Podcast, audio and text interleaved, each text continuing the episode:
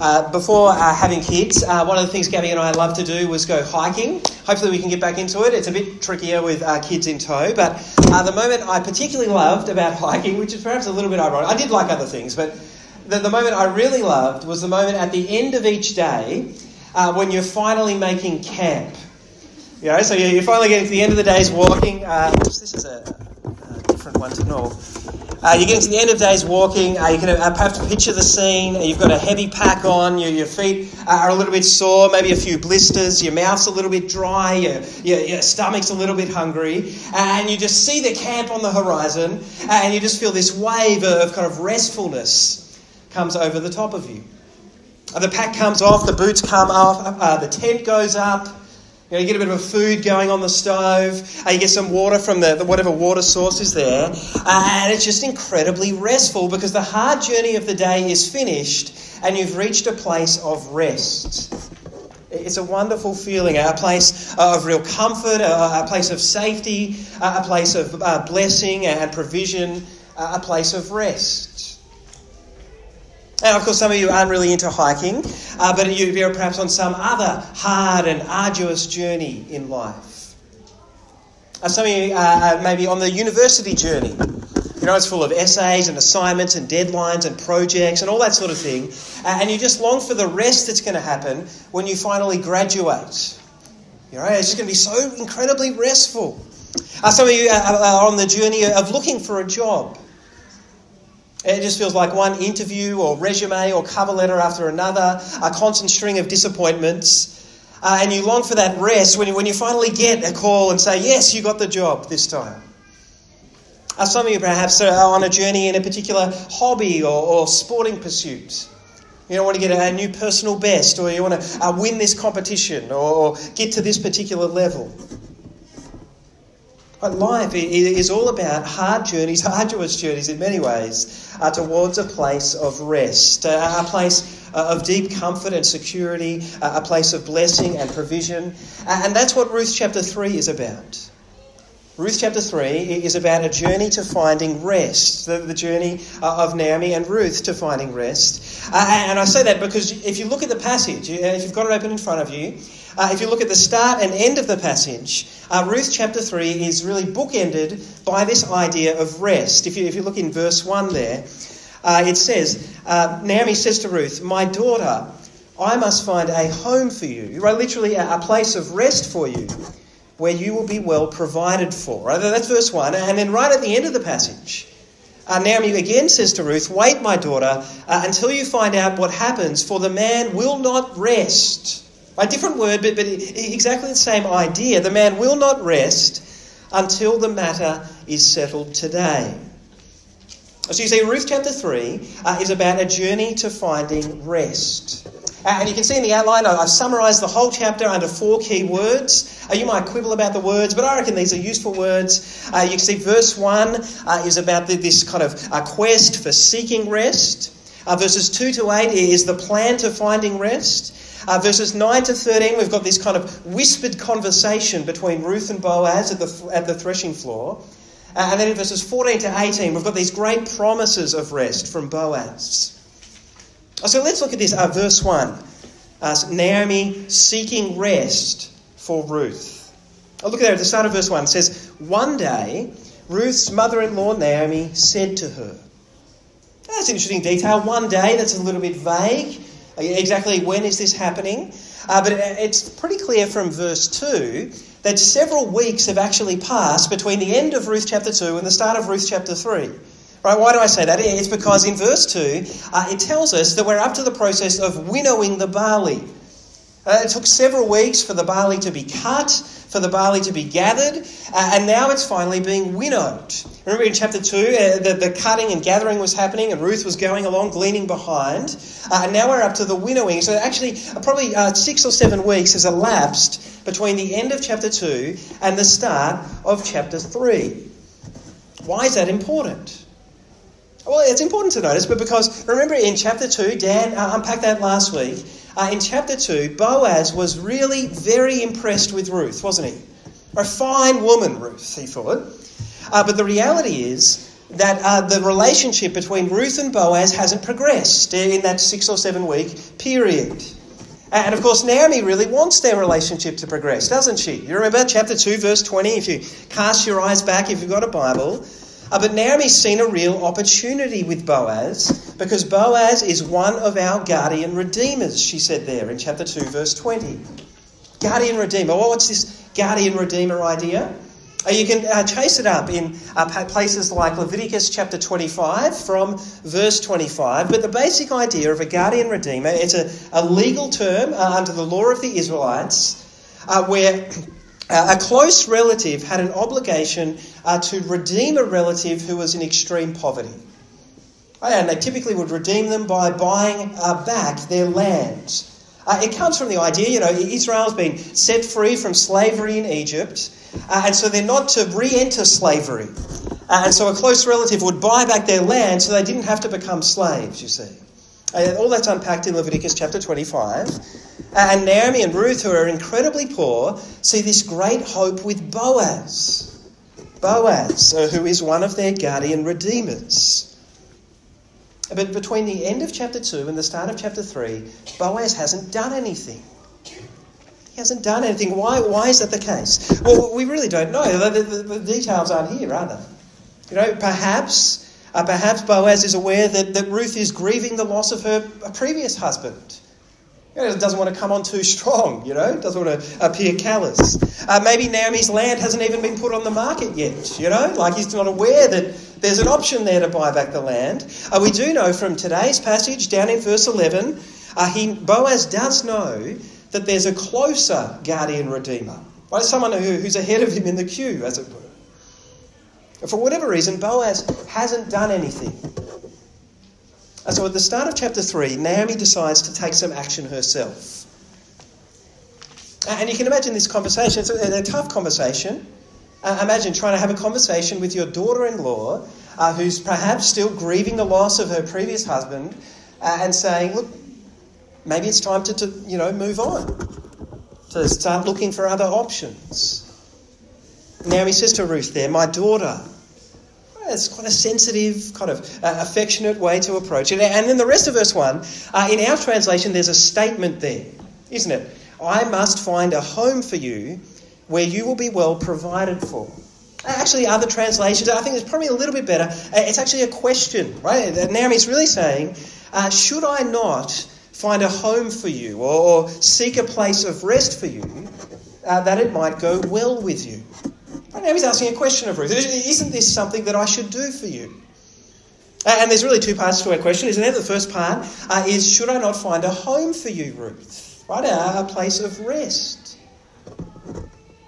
Uh, it's understandable the NIV goes with home here, you know, because for a woman in this culture, uh, it was unrealistic uh, for a woman to really find a place of rest uh, unless she had the comfort and security and protection of being in the home of a loving husband.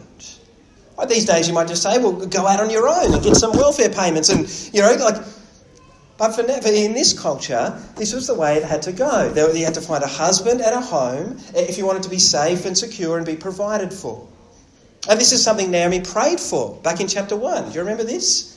Uh, not long after these, uh, uh, Ruth and Orpah's husbands died. Uh, Naomi prayed, May the Lord grant that each of you will find rest in the home of another husband. That was Naomi's prayer. And now, here at the start of chapter 3, Naomi's going to become the answer to her own prayer. Yeah, it's interesting that that often happens in life. Perhaps the Lord might use us. I, I bet, um, you know, 10, 15 years ago when I first knew um, Paul and Mel, they were probably praying that people would take the gospel to the nations. And at some point, God said, Yeah, yeah, yeah, you should do that. You know, Gabby and I were praying someone should plant a church in the inner north. Eventually, God said, maybe you should do that. You know, so be careful what you pray. Now he prays, and then and God says, you better sort that out. Anyway, so that's what that's the first thing. She prays for a home, a place of rest, and and the, the second part of it is that it might go well for you. Or she wants to secure uh, Ruth's future. She knows that if she can find a husband for Ruth uh, and a home for Ruth, things will go well. Things will go well uh, for two principal reasons. Uh, the first is that having a husband and a home uh, will remove Ruth's shame in this culture. Or it's a very shameful thing to be a widow and to not have children. Uh, those were incredibly shameful things in this particular culture. Uh, and so that would, that, all that disgrace and shame would be lifted from her. She'd be in this position of honour. Uh, it would also remove her poverty. Right? Someone would be able to provide for all her needs and the needs of their family. Uh, so Naomi is seeking a place of rest for Ruth. But what's the plan? That's verses 2 to 8. You see there, uh, the, in verses 2 to 5, Naomi's got the plan sorted out. She's devised a plan. And then in verses 6 to 8, uh, Ruth executes the plan. Uh, have a look in verse 2. Uh, uh, Naomi says to Ruth, Well, you know, here's a prospect Boaz. Now, Boaz, uh, with whose women uh, you have worked, is a relative of ours. Relative of ours. That's interesting, isn't it? Chapter 2, verse 20. He's a guardian redeemer. He's going to save us. He's going to redeem us, full of hope. Well, now, he's a relative of ours. You see, Naomi was full of hope that Boaz was going to act as a, guardian redeemer uh, for their whole family. Uh, but now that Boaz hasn't acted on that, she's lost hope. I bet she still thinks, oh, you know, Boaz is a good guy, he's a good prospect for Ruth. Uh, at least he can marry Ruth and secure her future. Oh, I think that's what's happened between chapter 2 and chapter 3. Uh, Naomi says to Ruth, Tonight he'll be winnowing barley uh, at the threshing floor. Go chapter 1, verse 22. Uh, Naomi and Ruth arrive in Bethlehem at the beginning of the barley harvest. Chapter 2, the, barley, uh, the barley's been cut and gathered together. Uh, now we're winnowing the barley at the threshing floor. And this is a, a roughly how it would have worked. I don't know the specific details of Bethlehem, but typically the, the threshing floor would be on a, a kind of hilltop outside the village uh, because that's where uh, there were particularly good winds kind of coming up the hill. Uh, and what would happen, you know, the, the, the people would have, the winnowers would have their winnowing forks and there'd be a big stack of barley and they'd pick up and they'd throw it up into the air, into the wind. The heavy kernels of barley would fall to the ground and the light chaff would be blown away in the wind. And all this is happening up at the threshing floor. And now he says to, to Ruth, Boaz is going to be up there tonight. No, maybe he's working at night just because there's lots of work to get done. It's a busy time of year. Uh, perhaps the winds are better. Whatever it is, Boaz is going to be up there tonight going about this winnowing. Uh, and so she says, verse 3, you better get yourself cleaned up. You know, make yourself presentable. Remember, Ruth's a poor person. Chapter 2, she's out in the hot sun all day. She's busy gleaning, working hard from dawn to dusk. Uh, so Naomi says, clean yourself up. First, have a wash. That's a good bit of advice if you uh, plan on proposing tonight. If you haven't had a shower, maybe put it off. You know, um, have a wash. You know, uh, put some perfume on. remember, like a, like a, gleaning, I imagine, was pretty hot and stinky work. So you know, uh, the, the, tip here is uh, this is probably some sort of olive oil that's perfumed. Uh, the word here is literally anoint yourself.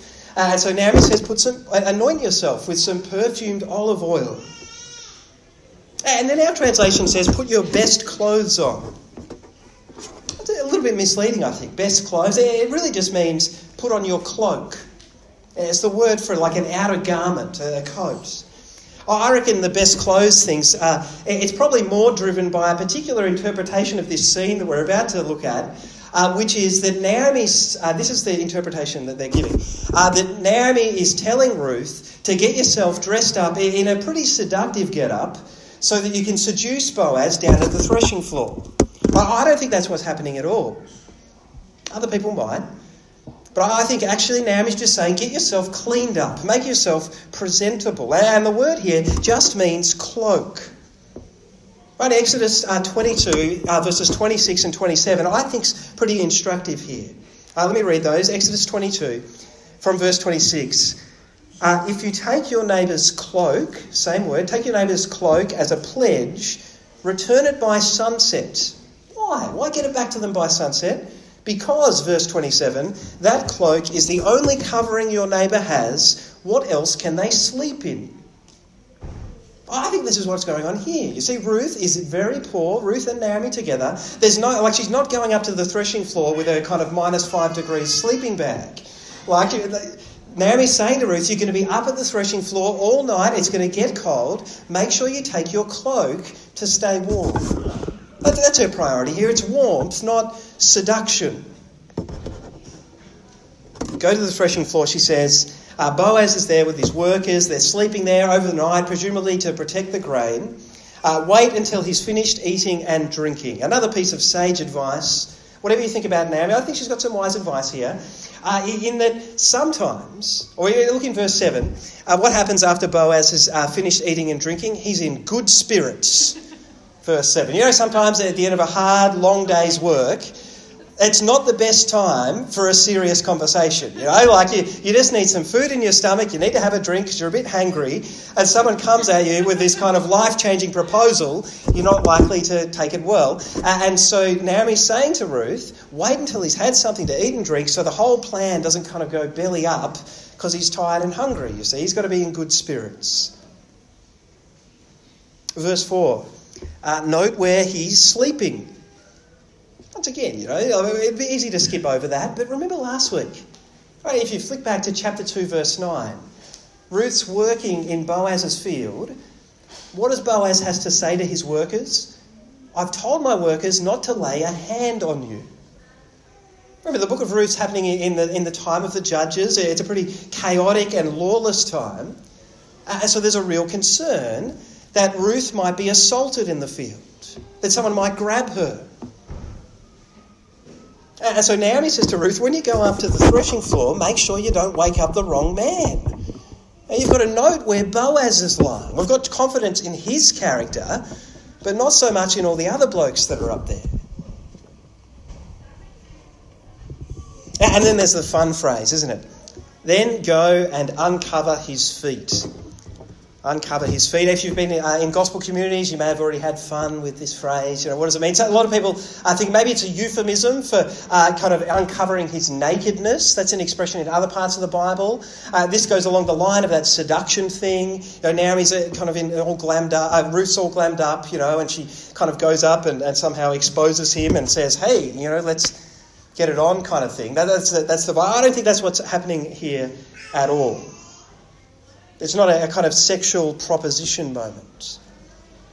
In part because if you look at verses 10 and 11, Boaz blesses Ruth, or says, May the Lord bless you for what you've done. And then he declares her to be a woman of noble character. Now, I don't know about you, but if you read the book of Ruth, I just don't think that's something Boaz would say if Ruth's rocked up at the, at the threshing floor to proposition. You know, like he's not going to be impressed by that. He's not going to say, "Oh, you're such a noble woman coming up here to seduce me." No, that, that's not how he rolls. And I don't think Ruth would have bought into that plan either. I think all that's going on here is uncover his feet means literally uncover his feet. Remember, Ruth had to have her cloak because it's going to be cold. Right? What, what's being said here is take off the, the, uh, the blankets of the lower half of Boaz's legs so that when the temperature drops at some point during the night, he's kind of startled awake by the cold uh, and he finds you there, Ruth there. Uh, so that's the plan. And it doesn't have to be said that it's a very odd plan. Like, it's a bit bizarre, isn't it? Uh, you, could, uh, you could really look at it in two different ways. On the one hand, you could view it as a very dangerous and, and almost faithless plan. Uh, Ruth is incredibly vulnerable up at the threshing floor. You know, we've already seen that. Yeah, she, she could uh, have someone lay a hand on her. Uh, this is a plan that could easily be misinterpreted. You know, in and around the, the, the, threshing floor, it wasn't uncommon at all for actual prostitutes to come up and, and proposition the men who were sleeping up at the threshing floor. So this is a plan that could very easily backfire. You do have to ask, is Naomi thinking clearly or in a very godly way when she proposes this plan? You could view it as a dangerous and faithless plan, or you could view it as a risky but faith filled plan. Yes, it's risky, but Naomi has the ultimate confidence in Boaz and his character, and the ultimate confidence in the Lord. That, yes, it's risky, but the Lord will watch over these things and make sure things turn out for the best. Well, whatever way you read it, that, that is the plan. And so in verses 6 to 8, Ruth executes the plan exactly. You can read it there goes to the threshing floor, waits uh, until Boaz has finished eating and drinking, notes where he's lying down, approaches quietly, uncovers his feet, lays down, and waits for him to wake up. Uh, and in verse 8, Boaz does wake up. Oh, I kind of love verse 8. It, I can just picture myself, you know, like if, you know, night, at night, if your blankets have uh, slipped off and you feel a bit cold and you're sort of like groping around trying to find that blanket to pull it up to warm up again. And Boaz is doing that and he's like, is There's a woman at the end of, you know, there's a woman lying down at my feet. What's she doing there? That, that's the scene here, isn't it? And so verse 9, he says, who are you? Right, I've said this is whispering because you know, the other people are there. Who are you? He says, I'm your servant Ruth.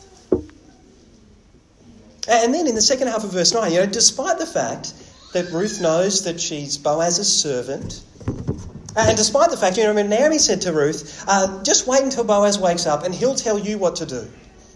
Well, Ruth, Ruth doesn't want to borrow that, does she? Like, she takes the initiative here.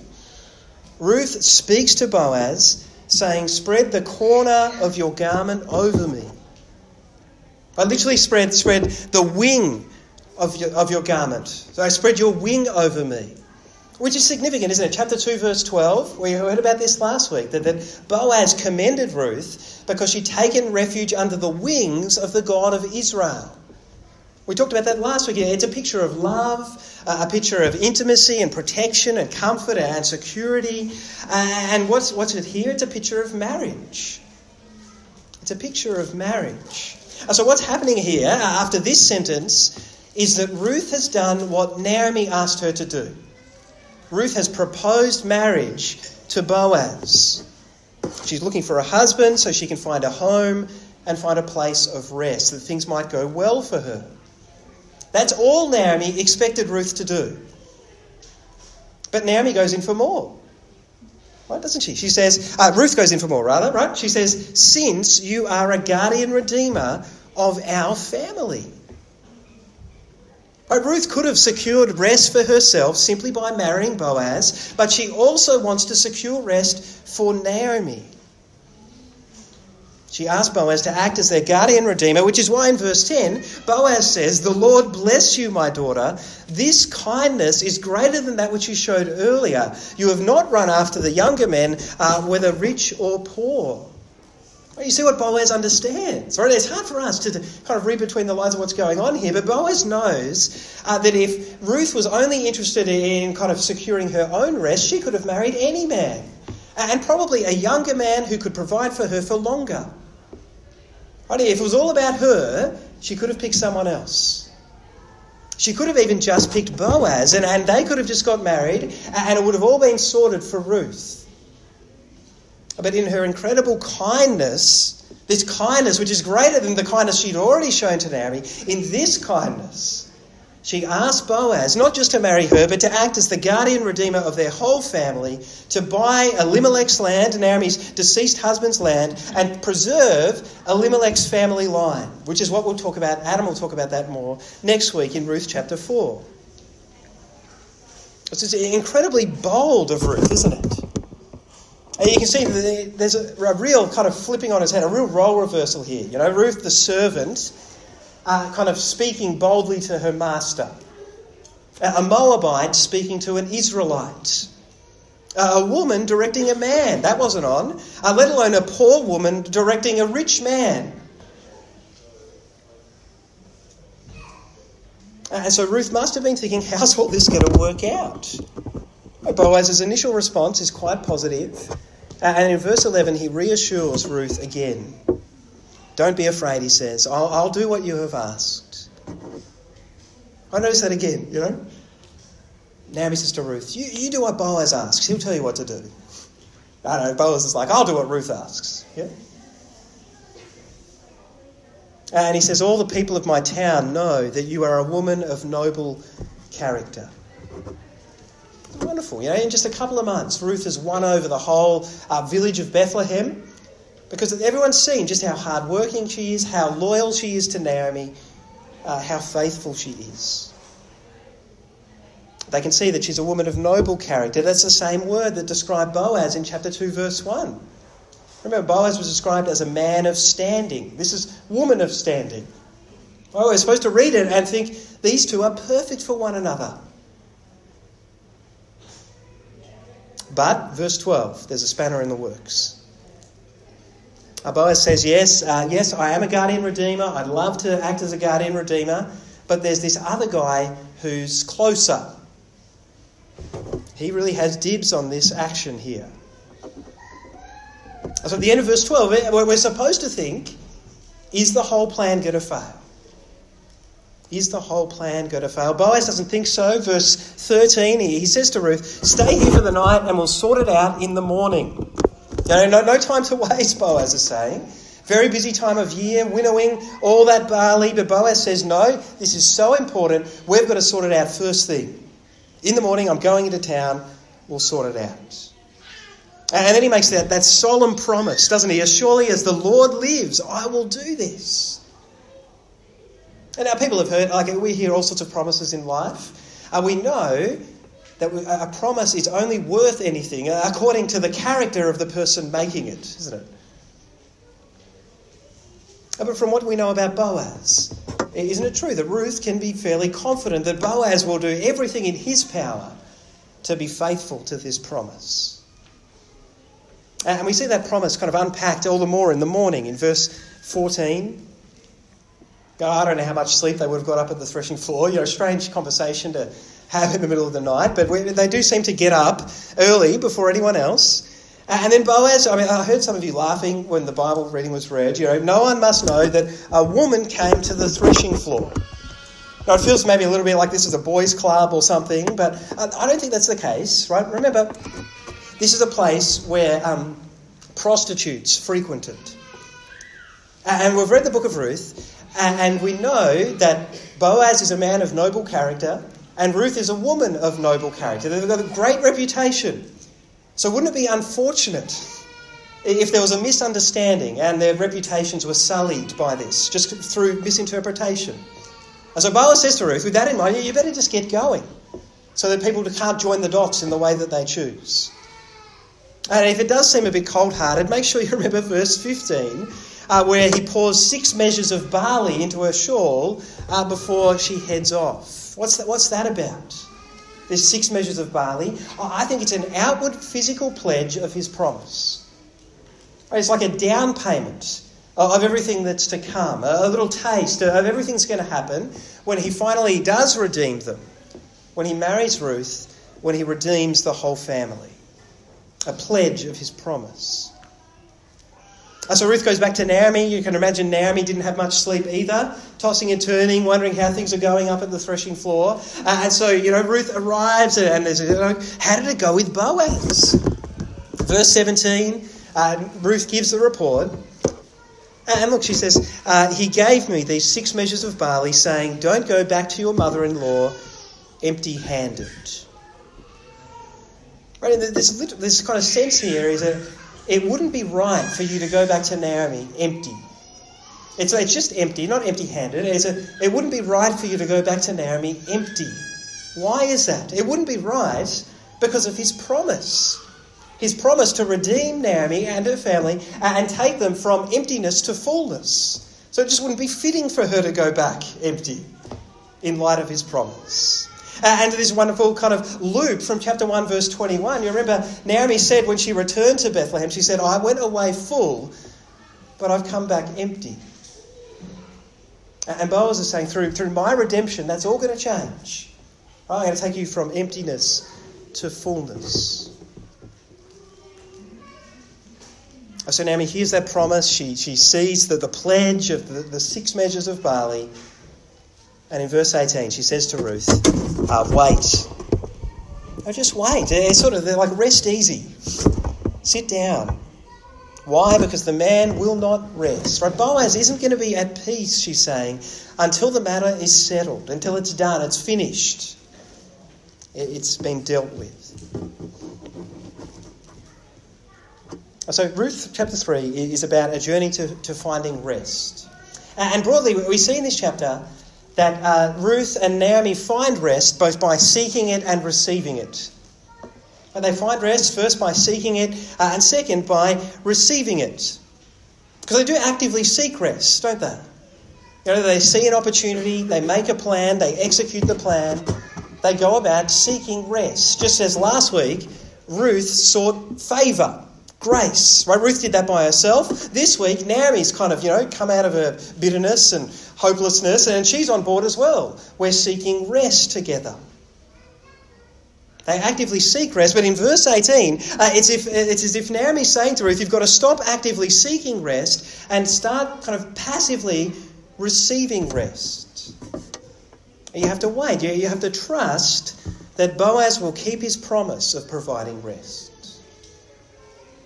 And in the big picture of Ruth, uh, trusting Boaz's promise that, that he's going to provide redemption that leads to rest uh, is really akin to trusting the Lord's promise and that he'll provide redemption that leads to rest. Because all through Ruth, it's been clear that the Lord is at work behind the scenes for the good of both Naomi and Ruth and all of his people.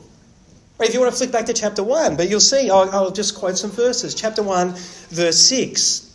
And Naomi hears good news of what the Lord has done. So they decide to go back to Bethlehem. Chapter 1, verse 16 Ruth commits herself to the Lord. Chapter 1, verse 21, Naomi acknowledges that as much as she came back to Bethlehem, it was the Lord who brought her back. Chapter 2, verse 3, uh, it's the Lord who brings Ruth to Boaz's field. Right? Of all the fields she could have been brought to, she, uh, the Lord brings Ruth to the field of someone who could actually redeem them and provide rest chapter 2, verse 20. It's under the law that the Lord God of Israel provided that Boaz is a guardian redeemer of this family. God has made provision for this. Uh, and so in chapter 3, verse 18, what we're hearing is that these, uh, these two women are to receive rest by trusting that Boaz, the, the redeemer that the Lord has provided, will keep his promise of providing redemption that leads to rest. You see, they're trusting in the redeemer that the Lord has provided that He will redeem them and provide rest. And that's important to get because that's exactly the same for us. It's the same for us in that we can find rest uh, by seeking rest, right? Seeking rest from the Lord Jesus Christ. The Lord Jesus, uh, who, as it were, is like the ultimate Boaz, right? The ultimate Redeemer that our Lord has provided. We're, we're to seek rest. Right, Matthew 7, uh, verse 7, Christ urges us to seek. Ask and it will be given to you. Seek and you will find. Knock and the door will be open to you. For everyone who asks receives, the one who seeks finds, and to the one who knocks, the door will be opened. Now, some of you are like, oh, but in our sin, in our sin, no one seeks after God. I know that. But some of you here, the Lord uh, is at work in your hearts by His grace. He's giving you a desire to seek after Christ, and so seek Him. Seek Christ. Read the Word, pray, ask questions, join a gospel community. Come along to church, not just every now and again, but every week. Seek after Christ. But at some point, you, you have to uh, kind of get to the end of yourself. That's chapter 3, verse 18. Stop actively seeking rest and start passively receiving rest. Like Naomi and Ruth had to trust in Boaz, that, that he would redeem them and provide rest. We have to trust Christ's promise that he will redeem us, uh, and that redemption will lead to rest. Right? And Christ does promise rest. Matthew 11, uh, verse 27, Christ promises, Come to me, all you who are weary and burdened, and I will give you rest. Now, this rest really has two parts. First, well, it's spiritual rest. The spiritual rest that Christ secures for us uh, when he dies in our place on the cross, redeeming us from our sins. Uh, I can explain what that means. You know, the, uh, you can Google this later on, all right? But uh, it's pretty well attested that the last words of Buddha, a lot of people in this area, if, if you're going to be spiritual at all, I kind of like Buddhism. Well, let me tell you why I don't like Buddhism. Right? The last words of Buddha were strive without ceasing. Strive without ceasing. No rest. And I prefer the last words of Jesus. John 19, verse 30 It is finished.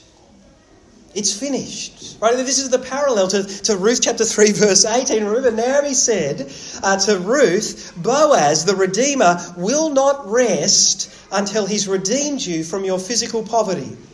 He redeemed us, you see. And our Lord Jesus, the ultimate Redeemer, did not rest until He redeemed us, not from physical poverty, but spiritual poverty. Because each of us, are blessed are the poor in spirit. Each of us come before God. We're spiritually poor. Uh, in our sins, we've accumulated a massive debt, a spiritual debt. Uh, and yet, in Christ's death on the cross, He pays that debt in full. It is finished. The matter is settled. It's like if you got a, you had an outstanding debt, you know, maybe it's your HECS debt or some other debt, uh, and then you just get a notice in the mail that says paid in full. Like, who paid that? It wasn't me. That's what happens spiritually. It is finished. The matter is dealt with. It's done. It's paid through the Lord Jesus Christ and his death on the cross. And so we receive rest by trusting that that Christ, the ultimate Redeemer, our Lord, has provided, has secured our spiritual rest by paying the debt for all our sins on the cross. Uh, and second, we receive rest by trusting that Christ will, will he'll one day provide us with complete rest. Complete rest when He redeems us, not, not just from our sins, but from this world that is broken and messed up by sin. You can read it in the second half of Romans 8. We look forward to the full redemption of our bodies. It's a picture in Revelation chapter 21. It's a picture of complete rest. Complete rest. Physical rest. No more pain. Uh, no more injuries. No more vision loss. Complete rest.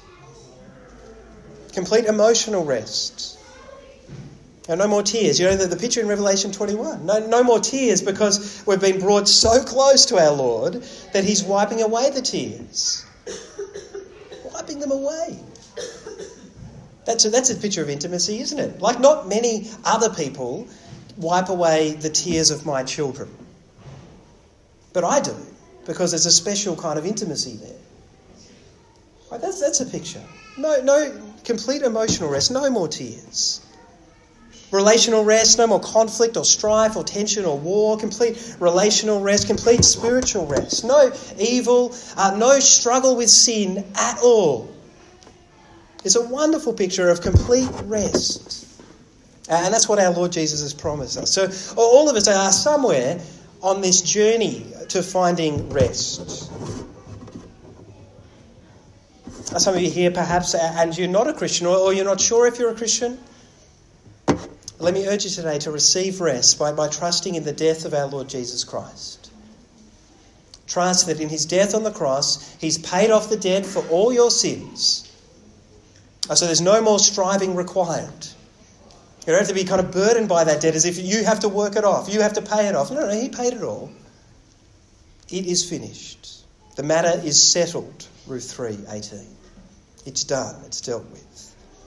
Uh, some of you are here, you're, you're Christians, you've already uh, believed that, you've received that spiritual rest, you know what it is to, to, to rest in Christ and his death on the cross. Uh, let me urge you to trust Christ's promise that one day he'll fully redeem you and bring you into a place of complete rest. Trust that promise. Wait on your Lord Jesus, that, one day he'll redeem you from, from all the hardships, the journey of life in this world uh, so you can be with Him in your ultimate place of rest. Uh, let me pray.